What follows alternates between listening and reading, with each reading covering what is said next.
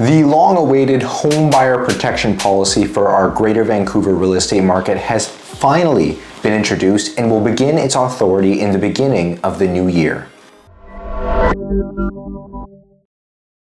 I've spoken about this upcoming policy in length in my past videos. If you're looking to continue to stay ahead of the curve, please consider subscribing.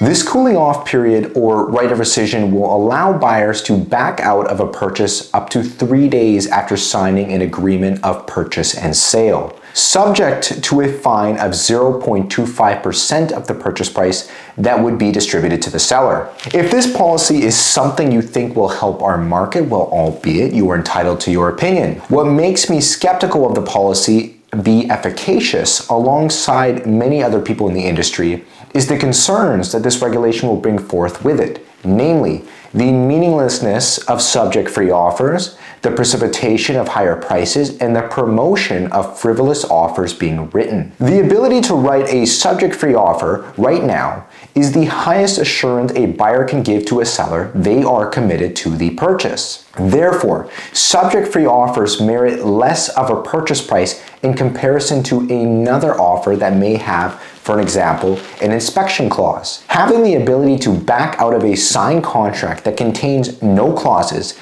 makes the process meaningless and thereby removes any potential discount sales that could occur because of having written subject free. When the policy was first proposed, it did not have any penalty for backing out of an offer. Having now implemented one, it will decrease the likelihood of certain buyers using their right of rescission. But I don't think a quarter of a percent slap on the wrist will have a ubiquitous effect and will allow a portion of savvy buyers to write multiple offers on properties, being able to pick and choose afterwards. Nevertheless, the policy is an upcoming reality, and as every other policy introduced into our market, it will force it to evolve, although not quite exactly as I think intended in this case. What say you?